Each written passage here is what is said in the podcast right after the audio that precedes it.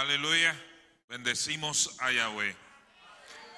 E- esas son las cosas que levantan los ánimos caídos, ¿verdad? Que fortalecen nuestras vidas. Aleluya. En esta noche vamos a tener unas cortas palabras, si Yahweh así nos lo concede. Cuando adoramos, ¿verdad? Y aunque yo no soy músico, ni soy cantante, me gusta cantar y me gusta adorar al Eterno, porque creo en el poder de la adoración y de la alabanza al Todopoderoso. Y Eclesiastes 3, 3, 1 al 4 dice, para cada cosa hay una estación y un tiempo para cada propósito bajo el cielo. Tiempo de nacer y tiempo de morir, tiempo de plantar y tiempo de arrancar lo plantado, tiempo de matar y tiempo de sanar, un tiempo para romper y un tiempo para construir, tiempo de llorar y tiempo de reír, tiempo de endechar y un tiempo para baile. Yahweh Santo, bendito y poderoso Creador, te damos gracias.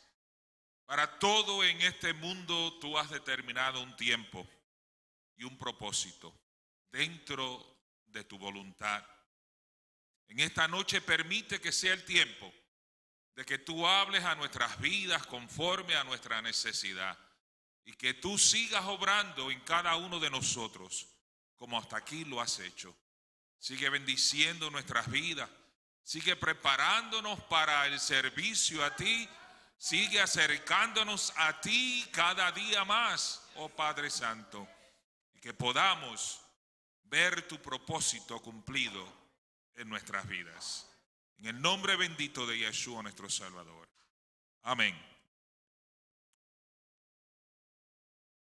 Por un tiempo, por poco, me da una depresión a mí también y, ceso de alabar y de cantar al Eterno. La hermana Lili sabe por qué, pero no vamos a entrar en eso ahora.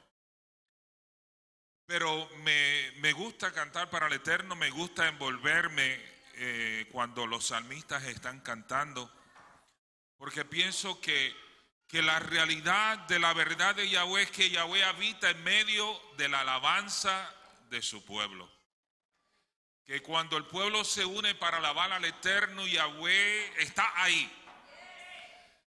¿Y qué es más importante que Yahweh esté ahí con nosotros? Nada, ¿verdad? Y si nosotros podemos realizar esa verdad, siempre hubiese una alabanza en nuestros labios para el Eterno. Y, muchas veces, ¿verdad? Quizás muchas personas se cohiben eh, de levantar los brazos, de eh, gritar eh, de gozo por, por la alabanza o por el mensaje de la letra de la alabanza, pero pienso que eso es algo que debemos echar a un lado, porque yo creo que Yahweh habita en medio de nuestra alabanza. Y si queremos que Él esté cerca de nosotros, siempre debemos estar dándole a Él la alabanza. Amén. Y en esta noche, el, el título del mensaje es ¿Cuándo adoramos? Porque yo pienso que cuando nosotros adoramos es tan importante como por qué adoramos. Y en esta noche yo quiero hablar, y voy a repetir mucho esa palabra cuándo. ¿Cuándo adoramos? Comprender el por qué es comprender nuestra conexión con el plan que Yahweh ha determinado. ¿Eh? Acabamos de escuchar a la hermana Glorimar decir que cuando estamos en medio de la tormenta no entendemos el propósito de Yahweh ni los planes perfectos de Yahweh. Pero cuando la tormenta cesa y podemos mirar atrás y ya no es una vivencia de ese momento, ya es historia, entonces las páginas se ven con más claridad, ¿verdad? Y podemos entender. Y hay unas cuantas alabanzas eh, que a mí me gustan mucho. Y mi hija sabe que una de las alabanzas que a mí me gusta mucho es una alabanza en inglés que dice, I will praise you in the storm. Right? Yo te voy a alabar en medio de la tormenta. No cuando pase la tormenta, no antes de que llegue la tormenta. Cuando la tormenta está azotando, yo te voy a alabar. Amén. Otra de las alabanzas que me gusta también y tiene que ver con tormenta, fíjese, está diciendo, mira, también tiene que ver con tormenta, es, puedes tener paz en medio de la tormenta, ¿verdad? Nosotros pensamos que una tormenta es algo que trae caos y destrucción y pensar que en medio de eso podemos alcanzar la paz es como ilógico. Pero cuando Yahweh está en el asunto, la lógica humana hay que echarla a un lado, porque el Eterno no funciona conforme a nuestra lógica, ¿verdad? Él conforma, trabaja conforme a los planes y los propósitos de Él. Cuando adoramos es importante. Sin ese cuando, sin esa palabra, no hay un tiempo definido ni distinto en nuestras vidas. A la misma vez que tiene que haber un porqué, tiene siempre que haber un cuándo. Sin cuándo no hay una porción de tiempo que se le da al acto de rendirle adoración al Padre Celestial. Vivimos en un mundo de cuándo. Cuando nacemos, cuando morimos, cuando construimos, cuando derribamos, cuando lloramos, cuando reímos, cuando danzamos. En la creación la escritura dice que el primer día Yahweh creó los cielos y la tierra. Y ese fue un momento de un cuando. ¿Cuándo fue ese principio? Yo no sé. Pero estaba en el tiempo y en la voluntad de Yahweh. Y luego continúa, el segundo día creó el firmamento y dividió las aguas. Hubo un momento, un cuando, en todo lo que usted y yo vemos en la creación. Hubo un momento y un cuando. Un evento no sucedió hasta que el evento anterior tomó lugar. En el segundo capítulo del libro de los Hechos, la escritura nos dice cuándo llegó el día de Pentecostés. Estaban todos unánimes y entonces vino del cielo como un estruendo. Lo importante es que nosotros entendamos que siempre existe un cuando en el tiempo y en el propósito de Yahweh. La escritura dice que cuando se cumplió el tiempo, Yahweh envió a su Hijo a este mundo. Los cuandos de Yahweh son muy importantes porque Él no se mueve hasta cuando llega el momento preciso y perfecto para Él moverse. Hay un cuando en el plan de Yahweh para nuestras vidas. Hay un cuando para los incidentes e incluso para las tragedias y los momentos difíciles que llegan a nosotros y que tenemos que enfrentar. Y no que Yahweh no, nos envíe las tragedias ni los momentos difíciles, pero llegan a nuestras vidas. Algunas veces como reacción de acciones que nosotros mismos hemos tomado y otras veces como reacciones de acciones que otras personas han tomado. Pero llegan tragedias a nuestras vidas. Pero ¿sabe qué? hay un cuando para Yahweh moverse para calmar esos vientos contrarios que azotan nuestra embarcación. Y es importante en el plan de Yahweh para nosotros.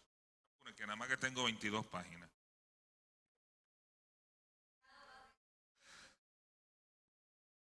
Existe un cuando en todos los aspectos de nuestra vida.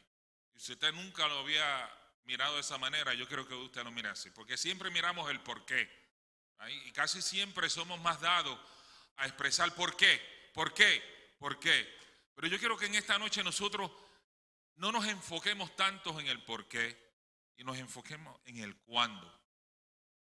Mi pregunta para nosotros en esta noche es, ¿qué haremos con nuestros cuándos? Porque tenemos bastante. ¿Qué haremos con el momento en que nuestra vida se interrumpe así momentáneamente sin que usted y yo lo esperemos? Y cuando no sentimos la presencia del Eterno ni sentimos la unción de su Espíritu en nuestras vidas. Cuando sentimos que ese poder espiritual que ayer estaba con nosotros repentinamente se fumó. y sentimos que ya no tenemos las fuerzas, el deseo, la motivación, ¿qué hacemos? Ese momento cuando Yahweh en su amor, en su bondad, en su misericordia, extiende sus brazos para alcanzarnos. Y ese debe ser el momento cuando nosotros también extendamos nuestros brazos para llegarnos a Yahweh. Aunque muchas veces en ese momento no lo hacemos, ¿verdad? Cuando adoramos a Yahweh se trata también de un tiempo. ¿Cuándo? ¿Cuándo es que adoramos a Yahweh? ¿O cuándo es que debemos adorar a Yahweh? ¿Cuándo es que debemos darle nuestra adoración, nuestra alabanza? En el momento, es el momento determinado de una oportunidad que Yahweh nos presenta para que algo sobrenatural ocurra en nuestra vida. Para que Yahweh opere un milagro en nuestras vidas. Todos enfrentamos situaciones adversas y difíciles en nuestra vida. Enfrentamos problemas matrimoniales en que parece que el matrimonio va a terminar, todo se derrumba, la familia se esparce y se dispersa. Enfrentamos momentos en que queremos darnos por vencidos. Estamos cansados de, la lucha continua, de enfrentar los mismos problemas continuamente y como que levantamos las manos y decimos ya, se acabó todo aquí. Hay personas que enfrentan momentos difíciles cuando llegan por la mañana a su lugar de empleo y los llaman para la oficina y le dan la carta de despido. Cuando vamos por el camino y el auto se descompuso, cuando menos lo esperábamos. Cuando se vence la renta o la hipoteca y las cuentas llegan y no tenemos cómo enfrentarlas. Cuando los médicos y abogados y los consejeros matrimoniales no pudieron ser de más ayuda para nuestras vidas. Y entonces pensamos, que todo ha terminado, que todo ha llegado a su fin. ¿Quién hubiera pensado que mi vida terminaría de esta manera, que mi matrimonio terminaría aquí, que después de 20 años en la misma compañía, hoy es mi último día como empleado en esta empresa? Pero en la escritura encontramos momentos de enseñanza para nuestras vidas donde personas encontraron momentos de adorar a Yahweh en medio de la tormenta. Cuando los vientos azotaban más fuerte, tuvieron la valentía y la sabiduría de decir, este no es el momento de quejarme, este no es el momento de darme por vencido, este es el momento de alabar a Yahweh. Y en Primera de Samuel capítulo 30, en los primeros seis versos, tenemos uno de esos ejemplos, precisamente con el rey David. Dice, tres días más tarde, cuando David y sus hombres regresaron a Ciclac, encontraron que los amalecitas habían invadido el sur. Habían atacado la ciudad y la habían quemado completamente. Para colmo, se habían llevado a todas las mujeres y a los niños. Cuando David y sus hombres vieron las ruinas comprendieron lo que le había sucedido a sus familias, lloraron hasta más no poder. Las dos esposas de David, Ahinoam y Abigail, se hallaban entre los cautivos. David estaba seriamente preocupado, porque además de toda esta situación que él estaba enfrentando, ahora los hombres que eran fieles seguidores de David, pero que también habían perdido sus hijos y sus familias y todas sus pertenencias, ahora querían levantarse en contra de David y estaban hablando de quitarle la vida. Pero David halló fortaleza en Yahweh, su Elohim. Todo estaba en ruina.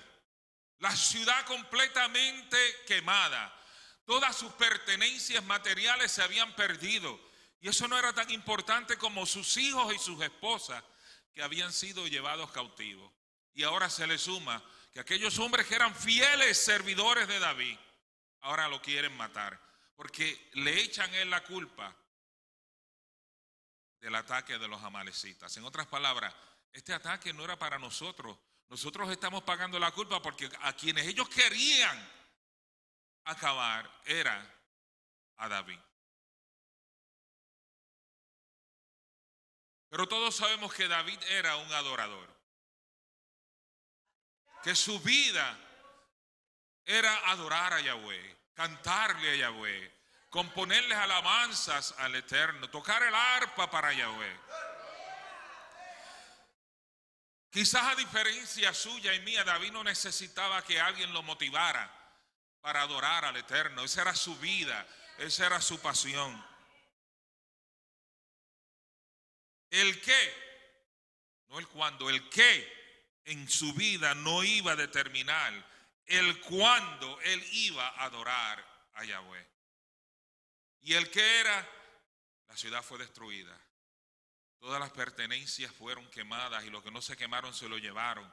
Sus esposas y sus hijos habían sido llevados cautivos. Los hombres que eran fieles a él también habían corrido con la misma suerte. Querían quitarle la vida. Ese era el qué de David. Pero eso no iba a determinar el cuándo él iba a tomar la decisión de medio de la situación adversa adorar a Yahweh. David fue capaz de, en ese momento de su vida, independientemente de las circunstancias que estaba viviendo, de las circunstancias que le rodeaban, crear una oportunidad para tener un tiempo de adoración con Yahweh. Adoramos. David podía haber reaccionado de la manera que la mayoría de nosotros lo hubiéramos hecho. ¿Por qué? ¿Por qué? Yahweh, ¿por qué? Él podría haber olvidado la capacidad de Yahweh para ayudarlo.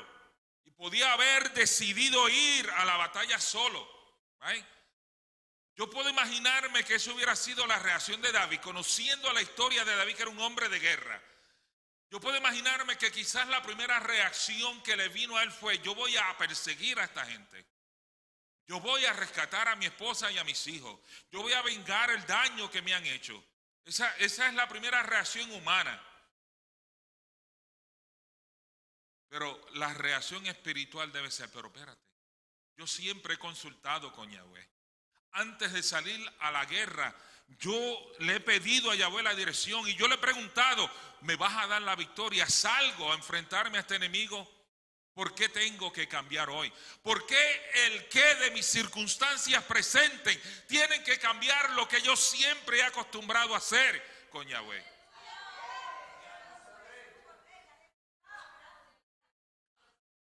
Pero David decidió, reconoció, entendió que era mejor enfrentar esa situación tan difícil y adversa con alabanza y adoración para Yahweh. En sus labios, antes que en sus labios hubiese maldición para los amalecitas. Tenemos que entender el momento, el tiempo, el cuándo de la alabanza y adoración de David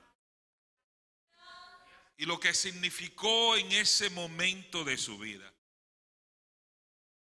La decisión y la actitud que él tomara en ese momento marcaría la diferencia entre la bendición, la solución y la victoria o la derrota en su vida.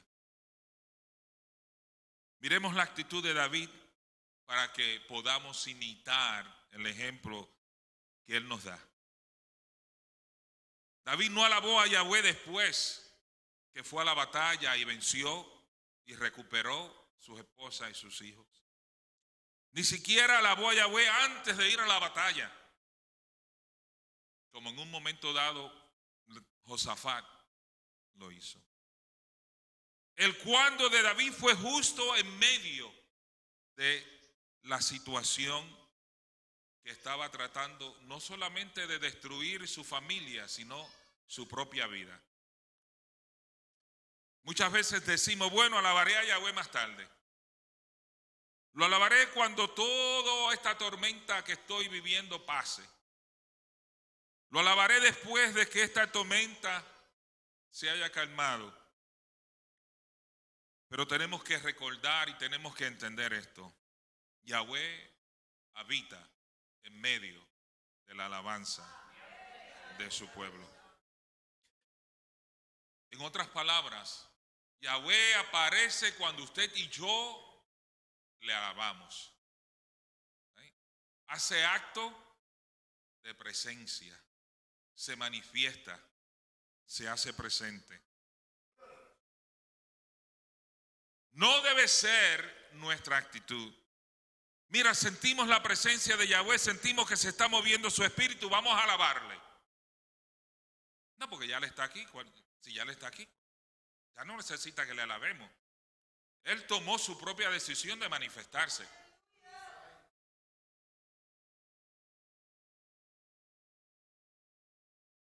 Debemos de sentir, Yahweh, queremos sentir tu presencia, queremos escuchar tu voz, queremos saber la dirección que vamos a tomar.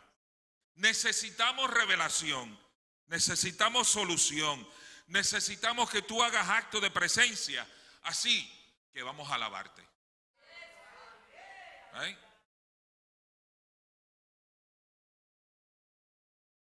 Él habita en medio de nuestra alabanza. Si nosotros queremos revelación de Yahweh, si queremos dirección de Yahweh, si queremos que se manifieste su presencia, pues tenemos que hacer lo que lo mueve a Él hacer el acto de presencia. Y es darle nuestra adoración. Y si tú estás pasando una situación que tú necesitas que Yahweh venga a tu vida y haga acto de presencia, comienza a alabarlo. Tenemos otro ejemplo en la escritura.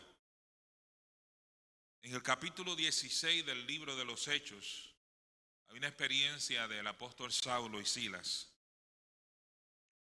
Curan a una joven que estaba poseída por un espíritu de adivinación.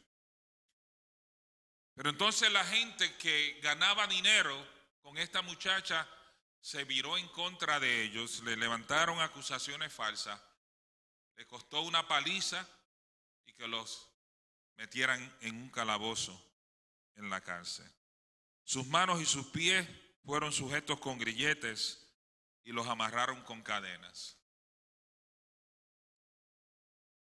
Pero Hechos 16, 25 dice, y a la medianoche, ese es el tiempo, ese es el cuándo. Saúl y Silas oraron y cantaron alabanzas a Yahweh. Y los prisioneros los oyeron. Y de repente hubo un gran terremoto de modo que los cimientos de la prisión fueron sacudidos. E inmediatamente se abrieron todas las puertas y se desataron las cadenas de todos. ¿Estás atado? Alaba. Y el guardián de la prisión se despertó de su sueño y al ver las puertas de la prisión abiertas, sacó su espada para matarse suponiendo que los prisioneros hubiesen huido. Pero Saulo gritó en voz alta diciendo, no te hagas daño, porque estamos todos aquí. Entonces el carcelero pidió que trajesen luz y corrió al calabozo y se puso de rodillas ante Saulo y Silas. Lo sacó y dijo, señores, ¿qué debo hacer para ser salvo? No solamente la alabanza movió los cimientos de la cárcel y abrió las puertas de las prisiones y hizo que las cadenas cayesen rotas, sino que transformó toda una familia. Porque el carcelero lo llevó a su casa y toda su familia creyó en el Evangelio. Es importante que comprendamos el momento, el cuándo de Yahweh en nuestras vidas. Parecía que esto era una situación de qué en vez de cuándo. para Saulo y para Silas. Mira lo que nos ha pasado. Mira lo que nos han hecho. ¿Qué hemos hecho para merecer esto?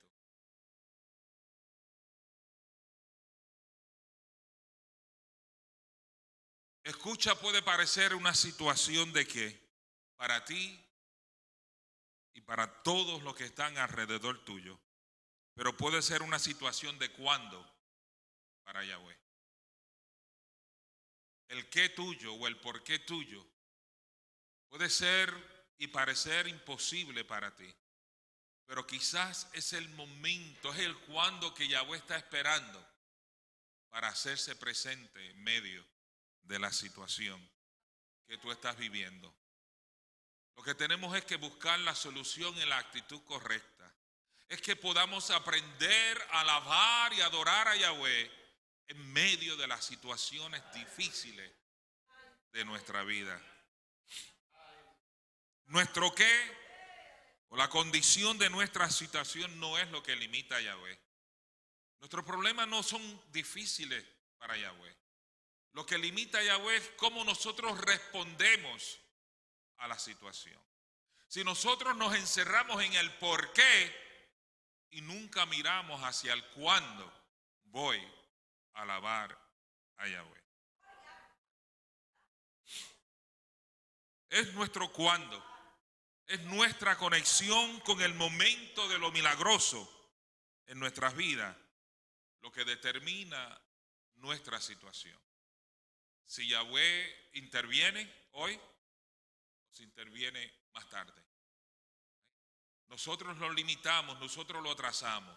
Si yo sigo quejándome, si yo sigo alejándome, ese que se va a extender en mi vida. Pero si yo me allego a Yahweh como David lo hizo y empiezo a darle a él la alabanza, la gloria, la honra, reconociendo que es el que tiene el poder para traer la solución, no importa el problema ni la situación, ese cuando mueve la mano de Yahweh a favor mío. Alguien dijo, lo haré cuando me sienta con deseos. O cuando tenga tiempo. O cuando Yahweh haga algo por mí. Y déjeme decirle, es correcto que cuando Yahweh hace algo, a favor nuestro, nosotros le demos la alabanza. ¿right? Le hemos visto recientemente cuando el pueblo de Israel cruzó el Mar Rojo, Moisés empezó un cántico de agradecimiento al Eterno. Lo vimos con Débora y Barak, que también cuando le dio la victoria sobre los filisteos le dieron un cántico de agradecimiento al Eterno. En el libro de Revelación Oímos que va a haber el cántico del Cordero. So, cuando Yahweh hace algo a favor nuestro, sí, debemos ser agradecidos y alabarle y adorarle. Pero no, no debe ser siempre así. Que tengamos que esperar que Yahweh haga algo bueno a favor nuestro para nosotros darle nuestra adoración y nuestra alabanza. Debemos darle nuestra alabanza y nuestra adoración antes de que necesitemos que Él haga algo a favor nuestro. Si Él habita en medio de nuestra alabanza, pregunto yo, ¿no sería sabio de nuestra parte alabarlo antes para que cuando llegue el momento del cuándo en nuestras vidas, ya Él esté ahí presente a nuestro lado? Si Él habita en medio de nuestra alabanza, quiere decir que mientras usted y yo le estemos alabando, Él va a estar ¿qué? presente a nuestro lado. Sus promesas son fieles, son verdaderas. Yo creo en ellas y en la fidelidad de Él a su palabra. Yo no le doy mi alabanza después de que me bendice. Eso es correcto, pero es una actitud de que le estoy pagando porque me bendijo otras palabras, mi alabanza es el pago que te doy porque hiciste algo bueno para mí. Es como reconocerlo después de. Y si no hay un de, pues no te reconozco. Lo, le alabo antes de que necesite una bendición porque quiero que Él siempre esté presente en mi vida. Esa debe ser la razón por la cual nosotros venimos al santuario. Darle a Él la alabanza y la adoración antes de que necesitemos que Él intervenga a favor nuestro. Debemos dar, darle por adelantado nuestra alabanza y nuestra adoración. No debe ser solamente cuando llegue la tormenta a nuestra vida, para entonces comenzar a alabarle. No siempre son las circunstancias de nuestras situaciones las que deben determinar nuestro momento ni nuestro cuándo de adoración para el Eterno. Pero muy a menudo esos momentos difíciles, esos momentos de tormenta en nuestras vidas, son las oportunidades que Yahweh usa para glorificarse en medio de nuestra desesperación. Es el cuándo de nuestra adoración lo que determina la acción que Yahweh va a tomar. Si alguien te pregunta por qué tú le alabas, la respuesta debe ser porque yo quiero ver y estar presente cuando Yahweh haga lo milagroso en mi vida. Nuestra práctica debe ser alabar a Yahweh todo el camino al trabajo o a la escuela y cuando regresemos del trabajo para la casa o de la escuela para la casa. Es el momento de la adoración, de la alabanza, es nuestro cuando. Y debe ser una práctica en nuestro diario vivir. Cuando adorar debe ser tan importante para el creyente como cuando respirar. Usted no tiene que programarse para respirar. Es una acción normal de nuestro cuerpo. Nuestro subconsciente en el cerebro le manda un mensaje a los pulmones que se expandan y que reciban el aire para respirar. Si usted y yo comenzamos a practicar una vida de alabanza y adoración, va a ser tan común en nosotros como el respirar diario. No va a ser algo que usted va a tener que planificarlo, va a ser algo que va a salir normalmente de usted. Cuando adorar es algo que no debería tomarme mucho tiempo tampoco. Simplemente debería suceder naturalmente para el creyente que ha sido redimido por Yeshua. Hechos 2, verso 1 dice, cuando llegó el día de Pentecostés. Todos estaban con un acuerdo en un solo lugar. Ese día definió el cuándo. ¿Y sabe qué dice la escritura? Cuando los acusan de que estaban ebrios, Pedro le dice, es solamente la tercera hora del día. En otras palabras, es muy temprano para que ninguno de nosotros pueda estar ebrio. Quiere decir, no hay hora definida para decir a tal hora voy a alabar, a tal hora voy a adorar. Era la tercera hora de la mañana del día y aquellos discípulos del Mesías estaban reunidos alabando a Yahweh, esperando que en medio de la alabanza descendiera la promesa que el Mesías le había hecho, que él iba a enviar el poder del Espíritu que era el que los iba a llevar, no solamente a toda verdad y a esta justicia, le iba a revelar todas las cosas, los iba a acompañar y no los iba a dejar solo ni un solo momento. Ese fue el cuándo de aquellos discípulos. ¿Cuándo es nuestro cuándo? ¿Cuándo es nuestro cuándo?